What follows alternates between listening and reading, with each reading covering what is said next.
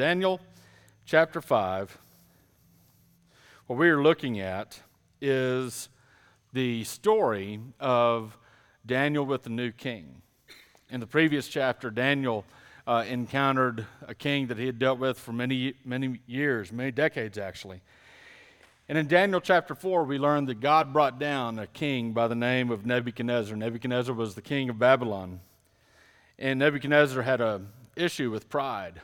Nebuchadnezzar was a, um, a very, very stubborn and proud and angry king. And God eventually had to humble him. God gave him a depraved mind to the point that Nebuchadnezzar actually lived like an animal, lived like a cow, out in the field, eating grass uh, from the field.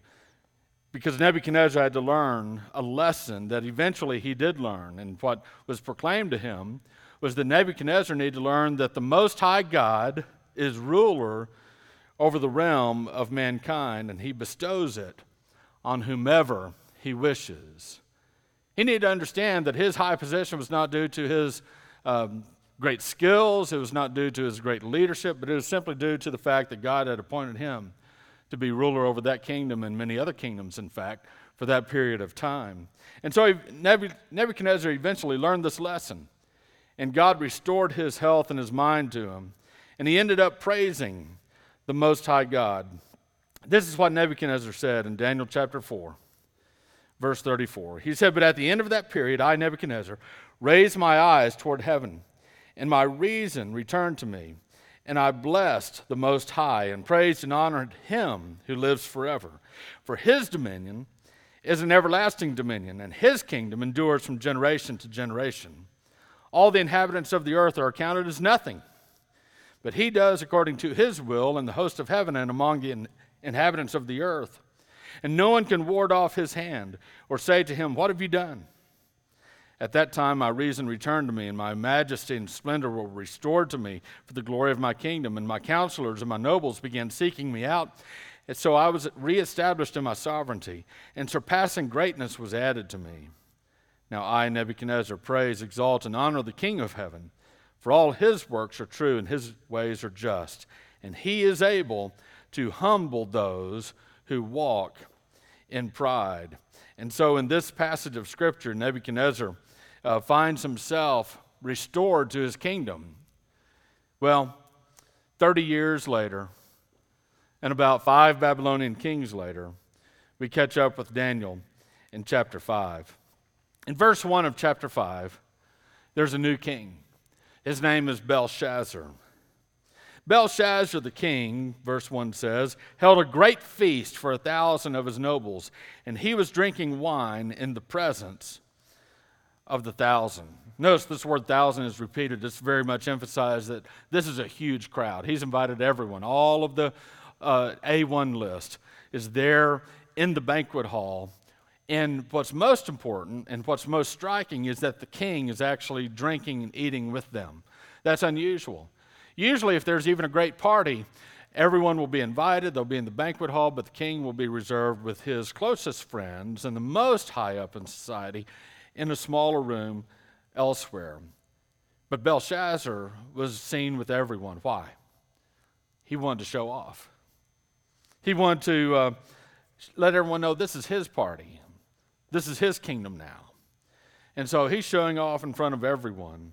We read in verse 2 When Belshazzar tasted the wine, he gave orders to bring the gold and silver vessels which Nebuchadnezzar his father had taken out of the temple which was in Jerusalem, so that the king and his nobles, his wives, and his concubines might drink from them.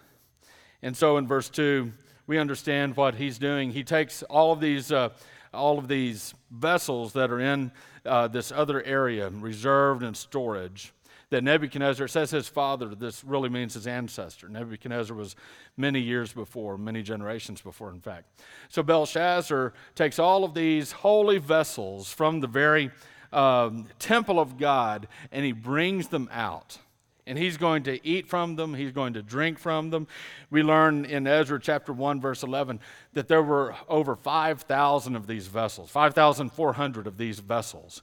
And so he brings them all out, and Nebuchadnezzar, his ancestor, had placed them in the treasury, but Belshazzar wants them all out and he wants to take all of Nebuchadnezzar's sins to the next level.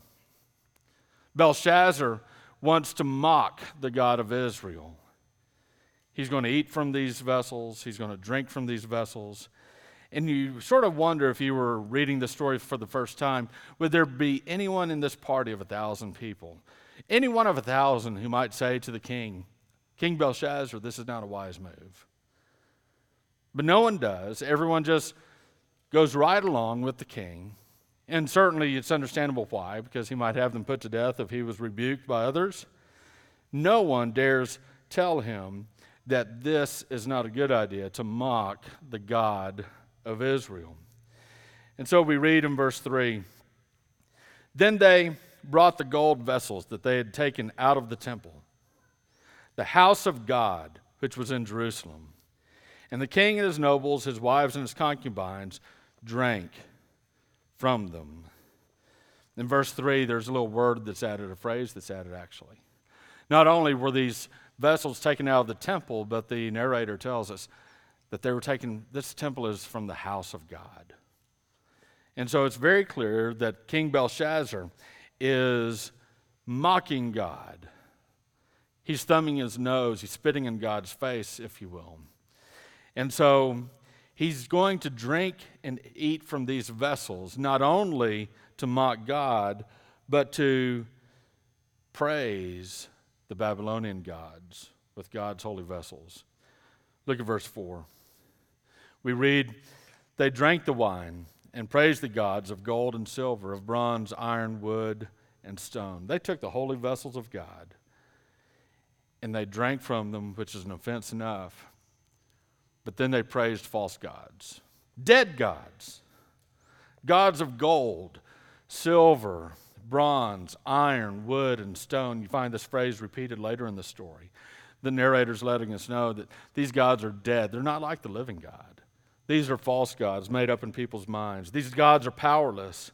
And so the, all these people, these thousand people with the king Belshazzar, they're mocking the living God and instead praising dead, powerless gods. They're essentially challenging Israel's God to maintain his honor. What will God do about it? What can he do about it, they think? They think that God cannot do anything about it. You know, this story reminds me of another time when the holy objects of God were mishandled. And it's when uh, King David was bringing the Ark of the Covenant uh, back into Jerusalem, to Jerusalem where it belonged. And so he, um, he told his, um, all the priests there that that's what he wanted to do. And the priests took the Ark of the Covenant, and instead of carrying it themselves by touching the poles that were extended through the Ark of the Covenant, which is what they should have done, they instead loaded it on top of an oxen. And it was pulled essentially by a, a number of oxen. They put, uh, put it on a cart. And one of the oxen stumbled, and the Ark of the Covenant began to fall.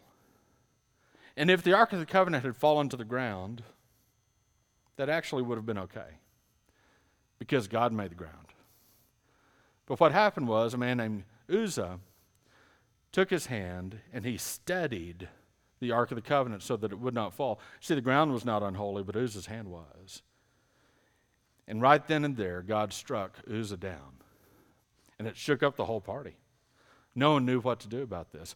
And I think this story reminds me of that because if God is so holy that he will strike down one of his own servants who mishandles the vessels that are declared to be solely for God, and for holy purposes, then what will God do to these pagans who are using the vessels to mock the very name of God and the power of God?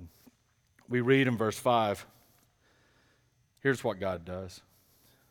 Suddenly, the fingers of a man's hand emerged and began writing opposite the lampstand on the plaster of the wall of the king's palace.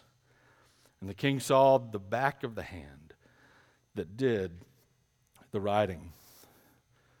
What's God going to do about being mocked? He'll deal with it himself. And so this written response was from God. It was God's response to Belshazzar's challenge. And God makes sure that He writes this on the wall opposite of the lampstand. In other words, where the wall is brightest, so that Belshazzar can make no mistake what's going on. We read in verse 6 Then the king's face grew pale, and his hips, or and his thoughts alarmed him, and his hip joints went slack, and his knees began knocking together. Literally, this verse says, the knots of his loins were loosened. In other words, he most likely got so scared that he soiled himself right in front of his thousand most important friends. He doesn't know what this means, what these words on the wall mean for him, but he knows this is not a good sign. And so, what's he going to do? Verse 7 The king called aloud to bring in the conjurers, the Chaldeans, and the diviners. The king spoke and said to the wise men of Babylon, Any man who can read this inscription and explain its interpretation to me, shall be clothed with purple, which is a royal color, and have a necklace of gold around his neck, and have authority as third ruler of the kingdom. And so he brings in all the wise men, certainly all the Chaldeans with all of their magicians' books that we know they had, uh, and all of their collective wisdom. Certainly they can interpret this. And whoever can interpret this will become the third ruler in the kingdom. That's weird. Why the third ruler? Well, let me tell you, back in the 1800s, the uh, unbelieving Old Testament scholars, um, they said there's no extra biblical evidence of Belshazzar. There's no extra biblical evidence of Nebuchadnezzar. These are just stories. These are fictional stories that, that uh, Jewish parents and rabbis would tell the children. These are just myths. These things, these people really didn't exist because there's no references, they thought, outside of Scripture and extra scriptural references that are based on Scripture that reference these people. Well, then ultimately, uh, back in the 1800s, Belshazzar's name was discovered as a king of Babylon. And you know what it was also discovered? It was also discovered that his father, Nabonidus, was also a king at the same time. In fact, it was discovered that Nabonidus at this time lived 500 miles south of Babylon, and he had set up his own son, Belshazzar, as a co regent. And so when we read in this scripture, the Belshazzar said, Whoever can interpret this will be number three in the kingdom. Now we know why. Because daddy was first and he was second. Once again, the Bible is proven not only to be true, but also incredibly accurate. And so we read in verses 8 and 9 all the king's wise men came in, but they could not read the inscription or make known its interpretation to the king. Then King Belshazzar was greatly alarmed. His face grew even paler, and his nobles were perplexed. Now, Jewish tradition says that the reason the king couldn't read the text was because the text was written vertically instead of horizontally. Centuries later, Rembrandt would paint a painting uh, called Belshazzar's Feast, and he carried on this tradition that the text was written vertically, and that's why uh, Belshazzar could not interpret it. But there's a more, I think, a more logical explanation what went on. See, more likely it's because Hebrew, like Aramaic, in fact, at that time, used only consonants. There were no vowels that were written down in Hebrew. Vowels had to be put in. In fact, when Hebrew was written, it was written with no spaces in between the words. You'd have to supply your own vowels and your own spaces to determine what the words meant. So, what vowels do you supply? And, and what, uh, where, do you, where does one word begin and where does the next one end? I mean, you can probably imagine how difficult this would be. Uh, think about this. Let's take, let's do a little puzzle here. What do you think uh, this, this phrase means. What do you think these words stand for? I mean, what's the first word? Is it pond? Is it panda? Pound? Pain? Pained? Is it open? Opened? What could it be? And you can see how perplexed the king might be if he couldn't figure out these things. Much less, even if he could figure out the words, what does the interpretation mean? And so in verses uh, 10 and following, we read the queen entered and he, the queen entered the banquet hall. By the way, the queen is probably the, the queen mother. It's his mama. It's Nabonidus' wife. Why do we know that? Because he was eating with all of his wives and his concubines and everybody else. And so now the queen mother, mama comes in. Mama's going to tell him what to do. She comes in uninvited and she speaks to the king uninvited. So this woman had some authority. She may not be one or two in the kingdom, but everyone knew where she stood in things. So the queen mother comes in and she entered the banquet hall because of the words of the king and his nobles. The queen spoke and said, O king, live forever. By the way, I will always want my children to address me that way. Anyway, do not let your thoughts alarm you or your face be pale. There is a man in your kingdom in whom is a spirit of the holy gods. And in the days of your father, illumination, insight, and wisdom, like the wisdom of the gods, were found in him. And King Nebuchadnezzar, your father, your father the king, appointed him chief of the magicians, conjurers, Chaldeans, and diviners. This was because an extraordinary spirit, knowledge, and insight, interpretation of dreams, explanation of enigmas, and solving of difficult problems were found in this Daniel, whom the king named Belteshazzar. She says, Let Daniel now be summoned, and he will declare the interpretation. Daniel was taken to Babylon as a teenager. He's in his 80s now, most likely. He's an old man. What could an old Jewish man offer the king? Can you imagine how frustrated Belshazzar had to be? He throws this humongous party, had to cost him a fortune.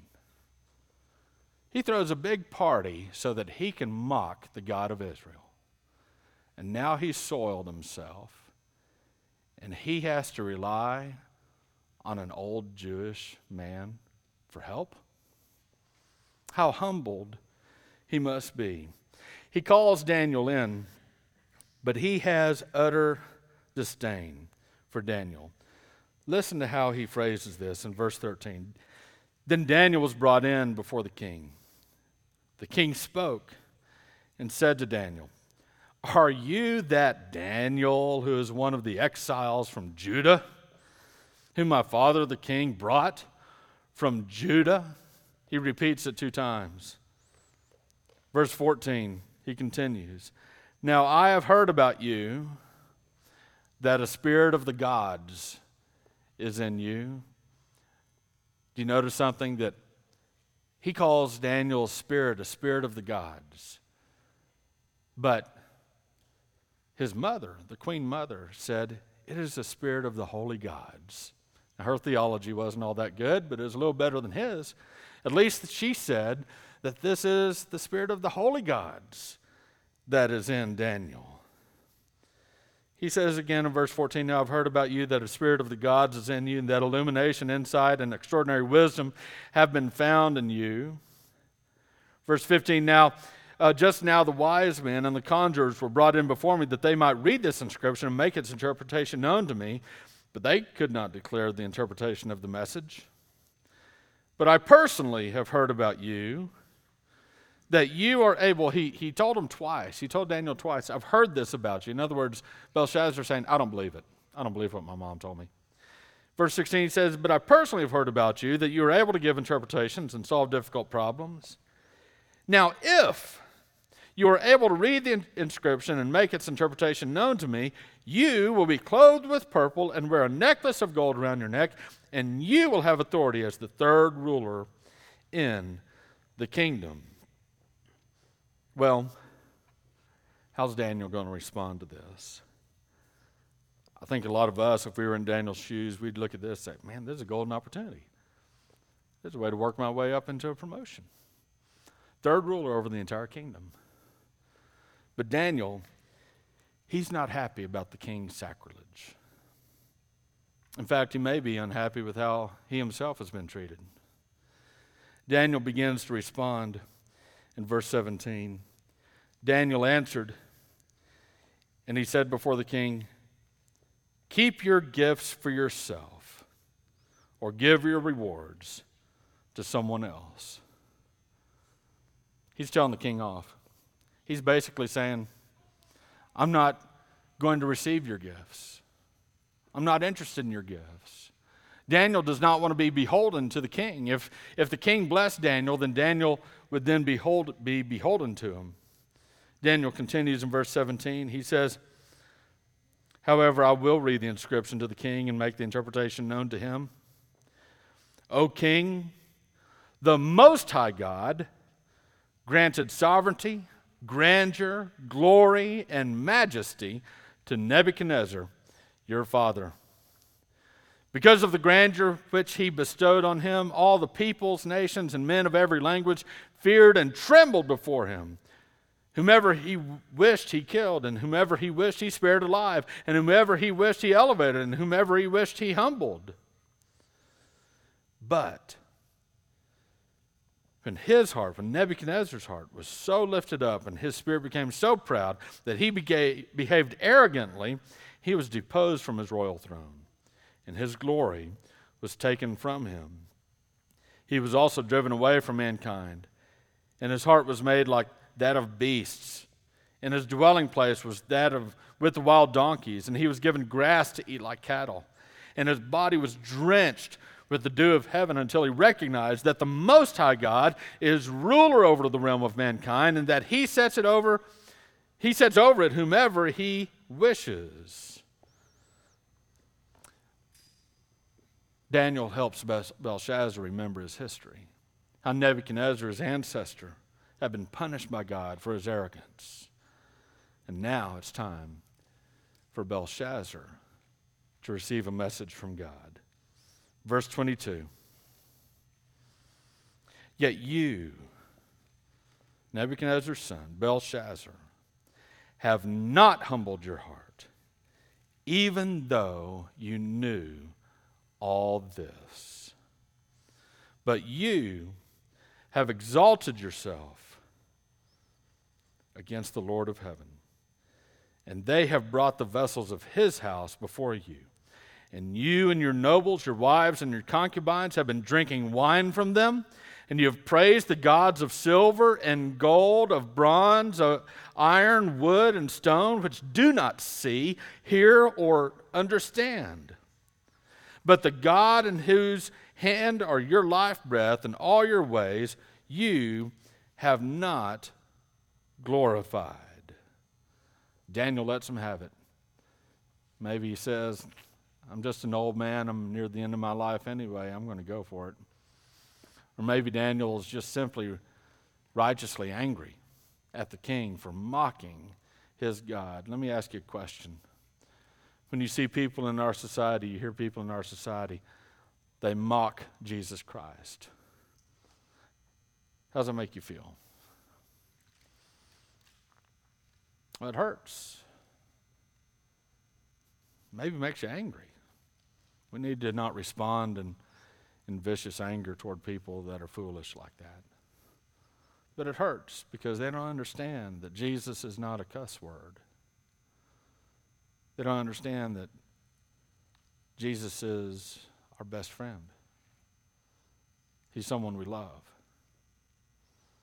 And so, yeah, I guess it's human to get angry when someone hurts someone you love, or at least tries to. Daniel's not pleased with Belshazzar. He lets him have it, if you will. And the king himself, he has no fear of God in his heart. N- none whatsoever. Scripture says the fear of the Lord is the beginning of wisdom.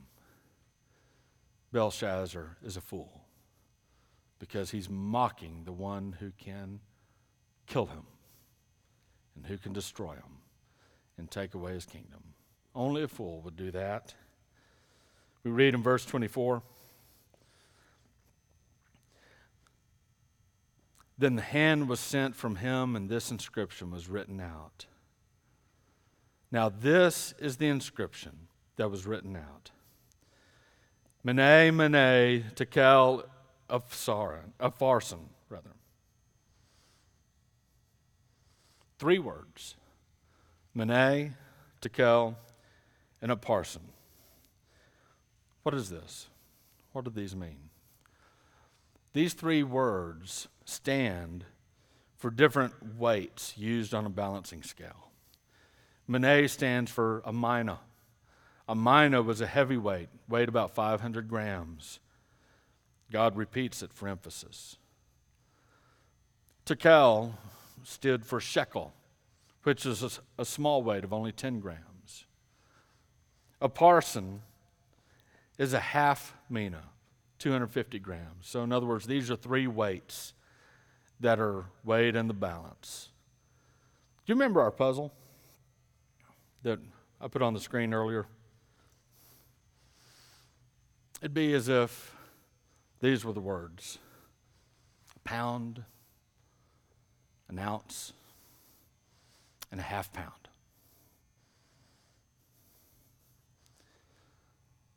And so the king understands what the words mean, but what's the interpretation stand for? Verse 26. This is the interpretation of the message. Mene, God has numbered your kingdom and put an end to it. We still use some phrases from this story. The writings on the wall, that comes from this story. His days are numbered, that comes from this story. God says to the king, Belshazzar, Your days are numbered. Verse 27, Tekel means you have been weighed in, on the scales and found deficient. It's as if God is saying, Here's a huge mina on one side and you are nothing but a shekel. And you are deficient. You've been found deficient. And so the judgment is coming. Verse 20, 28 Peres, your kingdom has been divided and given over to the Medes and the Persians. Belshazzar's standards are too low. Belshazzar doesn't measure up He's not basically just in his heart. He's not righteous in his heart. In fact, not only is he unrighteous in his heart, but he tried to actively dishonor God. And so the writings on the wall, Babylon has fallen. It's just a matter of time. Verse 29 Then Belshazzar gave orders, and they clothed Daniel with purple and put a necklace of gold around his neck, and issued a proclamation concerning him that he now had authority as the third in the kingdom, the third ruler in the kingdom. So at least the king made good on his promise. Verse 30. That same night, Belshazzar, the Chaldean king, the Babylonian king, was slain. That very night, the army of the Medes and the Persians came in. Belshazzar thought he was safe.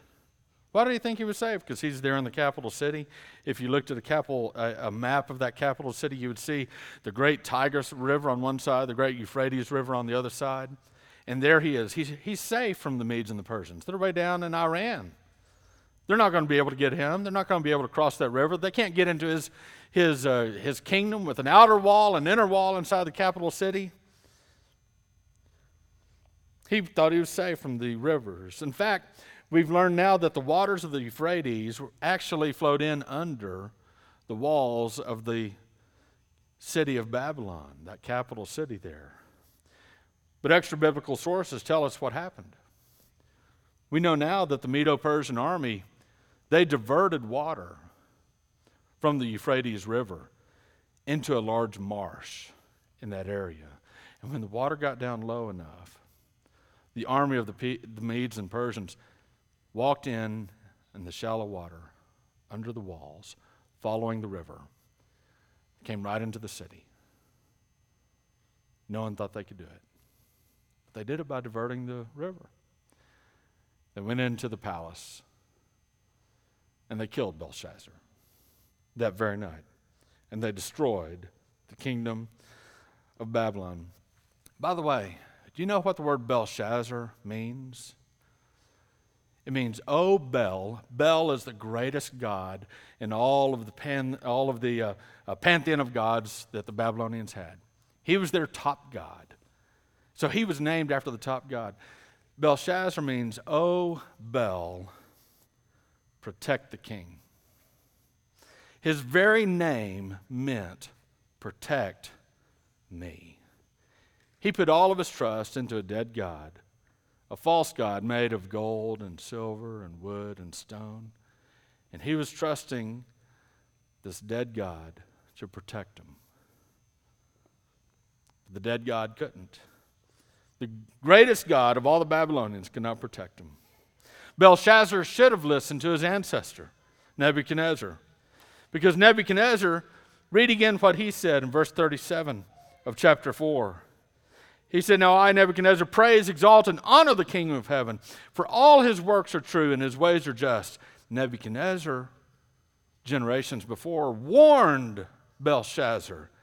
And he said, He is able to humble those who walk in pride. He should have listened to his granddaddy, should have listened to his ancestors.